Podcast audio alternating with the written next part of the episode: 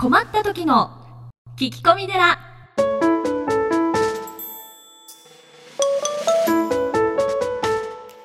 皆さんこんにちは。困った時の聞き込み寺アシスタントのゆきです。何かと忙しく悩み多い日々を過ごしていらっしゃるあなたのために僧侶の長谷がすっきり解決。さあ長谷さん今週もよろしくお願いします。はい、よろしくお願いします。もうあっという間に今月も終わりますね。そうですねなんだかもう今年も終わりって感じです。本当に。私ね6月を迎えると6月末になるともうあ今年もあ行く年来る年って感じ。本当に。早いね。早い。行き急いでるのかしら。ゆきさん、あのーまた質問なんですけど、いいですよ。すごいいつも唐突で。はい何でしょうか。あのーお布施ってあるじゃないですか。お布施はい。こうお寺さんはい。に包む。うん。はい。なんで布を施すって書くかわかります？うん先週の木魚に続いて第2弾ですよね。なんだろうこのシリーズ化的なのは。うーんとあれじゃないですか？布を施すだから頭が寒そうだか あ、お坊さんが？ら。そうそうそう布を施す。あ、半分合ってますね。あやうんったー でも正解は、あのー昔はですね、そのお坊さんの衣うん。というかおけさ、はい。あのー私たちが一番大切にするものなんですけども、それをこうまあ信者さんというか、うん、方々がまあお寺さんからいいお話お説教を聞いたりして、うん。何かお返ししたい。その時に昔ってこう服を自分で縫ってたじゃないですか。はい。その余り切れを皆さんで少しずつ出して、え。それをこう縫い合わせたええーそれが実はお坊さんのおけさなんですね。そうなんですはいか。今こうきらびやかになってますけど、ええええあのおけさもですねこう小さい布をわざわざ切ってで縫い合わせてるんです。パッチワークみたいな感じ？うん言葉合ってるかな。ええで本当に、まあ、私もそうですけど、自分でおけさ縫ったりするんですがえーそれはやっぱりあのいろんな方からいただいた布をわざわざ縫うんですよね。だからその皆さんからいただいたそのお気持ちを忘れない、あーじゃあ本当に最初はその布切れをうん、施した。えー今日も勉強になっちゃいました。なんかこれいいですね。もしあれでしたらリスナーの皆様からもねあそうですねねこれってどういうことですか？聞きたいなんていうのをはいどしどしいただければと思います。というわけで今週もよろしくお願はいい、よします。ろしくお願いします。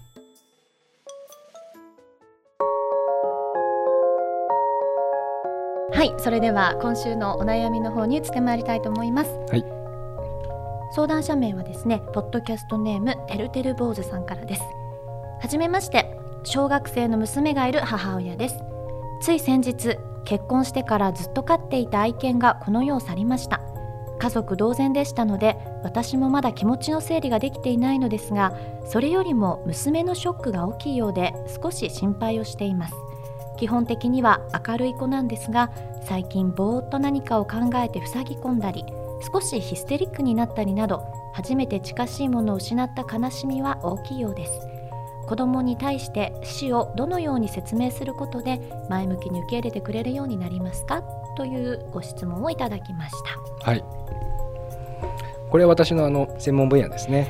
そうですね、はい。うん、まあ人もそうなんですけども、突然あの大切なですね人や、えー動物を失った時、あの心理の変化というのがまずあります。はい。で上智大学名誉教授のアルフォンス・デーケン先生が悲嘆のプロセス12段階うん。というのをおっしゃってて、はい、まず最初に精神的打撃うん。があってですねその後否認、うん。えー亡くなったことを認めたくないそしてその後パニック。うん。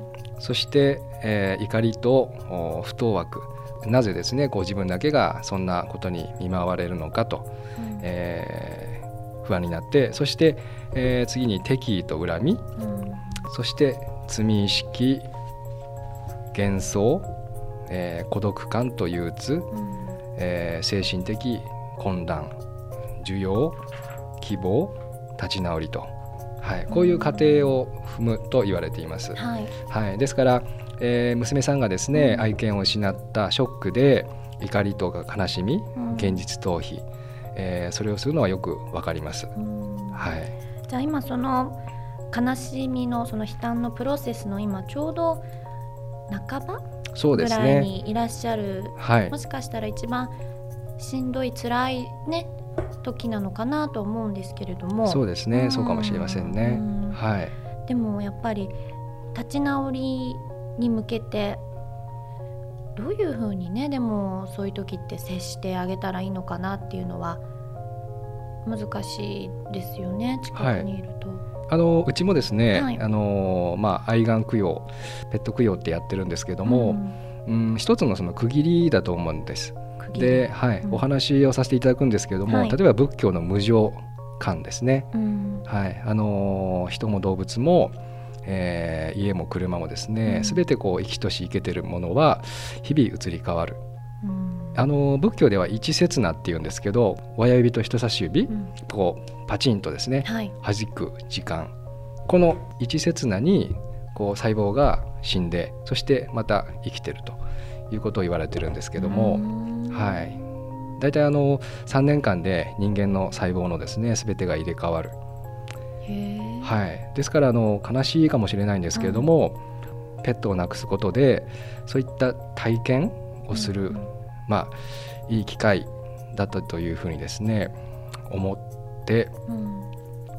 いただくとはい少しは、そうですようね。ん、まあきっとあれですよねまだ小さい時に本当初めてこの近しいものを失ったっていうことでお悩みいただいてるのではい。やっぱその時の衝撃っていうのは大きいとは思うんですがはい。これはもっと大人になって初めてそういうような経験をするよりお小さい時にそういう経験をした方がやっぱりあのいいというとね語弊があるかもしれませんけどそれもそれで大切なことなんですかね？え大切だと思います。うんはい、あの今ですねペットを飼う数が、まあ、日本の人口の2倍って言われてますけども、あの今か核家族化が進んうんで,、ねまあ、おじいちゃんおばあちゃんと一緒に住んでない方が、まあ、ほとんどうんうんになっていて、そのおじいちゃんおばあちゃんがこう年を取って老化をして寝込んで亡くなるっていうことを見ていないのでうんですからそのショックが激しいんですよね。確かに。うんえーですから例えばペットを亡くすことで、えーそういった過程を知るとか、えー人はこういつか亡くなる、まあ、ペットもいつか亡くなるっていうことをですね頭のどこかで分かっていれば、うん、受け入れ方も違ってくるのかなというふうに思います。はい、辛さとかが分かると死を知ると生きるっていうことに対する思いっていうのがまたちょっと変わってきたりもするんですかね。えー逆にあのこうフィードバックするっていうん。ですかね、はい、あの辛い時とか悲しい経験そういったものはあの人間ってあの上にも成長するけども私は下にも成長すると思ってるので、うん。はい、そういう下の成長っていうふうに考えてもらうとうん。いいかなって思いますね。そうですよね、多分ね今は少しこう辛い時期かもしれませんけれども、うん。こういう時はやっぱ辛い時はこう辛くてその思いを出した方がやっぱいいもんですか？はい、うん、泣いた方がいいと思います。うん。はい、で一人でもあの一人じゃなくてできれば、うん、同じ共感してくれる方がいれば一緒に泣いてあげる、うん。はい。お墓作ってあげたりね、うん。お経をあげたり、うん、なるほど。はい、あのーまあこの番組では恒例になってきてるんですけれども、はい よかったらですね。このまあてるてる坊主さんにもこんな映画見たら参考になるんじゃないかななんていうものがあれば教えていただければなと思うんですが。はい、あのーペットではないんですけども、えー広末涼子さんとはい。稲垣吾郎さん主演のうん「えーさくら再びのかな子」っていう映画は良かったですね。はい、うん、これは最近の映画ですよね。そうですね。あの不慮の事故でうん。突然こう一人娘を、あのー亡くすんですね。うん。でお母さんが落ち込んでまあ怒って、えー不安になって、えーそういった中から、まあ、自分の娘の生まれ変わりをうん。探していく、えーその過程でですね、えー死というものを最初はこう受け入れられないんですけども、だんだん受け入れていってうん。最終的に、えー新たな一歩を踏み出すというそういうお話ですね。うん。はい、まさに今回のご家族にもねうん。ぴったりな映画なのかなと思いますけどね。ううん。私もですね、うん。あのー本山で修行している時に、はい。偉い老僧にですね、うん。聞かれたことがありましてえ「俊道さん人は死んだらどこ行くか分かるか?」って問われたことがあります。うん。はい、でその時ですね修行中だった私は、えーまあ、適当にですね人は死んだら、まあ、極楽うんあの世に行くんじゃないでしょうかっていうふうに言ったらですね、はい。お前はまだまだ修行が足りんなって言われてですね、ええ。はい。あのー悔しかったので和尚様はどのように考えておられるんですかって聞いたらうん。その和尚さんですねこう言いました。人は死んだら生前愛した人や大切にしたものの中に霊魂として宿っていく。だから生きてるうちにそういったものがないと行くところがないから寂しいぞっていうんですね、うん。うん、あの今でもですね忘れないですね。うん。いいこと言うなと思ってさすがだなと思いました。うん。は今頃このてるてる坊主さんのい、はい。ご自宅で飼われていたワンちゃんはうん、ね。きっとあの霊魂となってね、うん。あのお嬢さんのお心の中に一緒に生き続けると信じてます。うんそうですね、はい、今日はもちろんあの、まあ、死っていうちょっとなんでしょうね。なるべくなら避けたいようなそうですね。テーマだったんですけど、はい、はい、すごく勉強になったと思いますので、はい。てるてる坊主さんもぜひ前を向いてはい。いただければなと思っております。はい、はい、ではこの番組ではですね随時悩み相談メールを募集しております。仕事の悩み人間関係の悩み恋の悩み何でも構いませんこんなこと僧侶の長谷さんに聞いていいの？というものもお待ちしております。メッセージはこちらまで。聞き込みアットマーク随願寺 .com というわけで本当に今日は素敵なお話を伺えて私もなんかすごく勉強になったんですが、長谷さんの本名で春道さんって読むんですか？あ、お坊さん名はね、音読みだから。私利光さんだと思ってたあそれは訓読み。いや分かってますけどお坊さんって生まれた時からうんもう戒名がついてるんですよ。え？そのお寺の跡取りとして、うんもう戒名なんです。だから私が亡くなると春道は私の戒名。春道さんうん、でいつもこれ長谷さんって番組呼んでるじゃないですかはい。これね私いつも悩んでるんですよ長谷さんなのか長谷さんなのかどっちでもいいじゃない。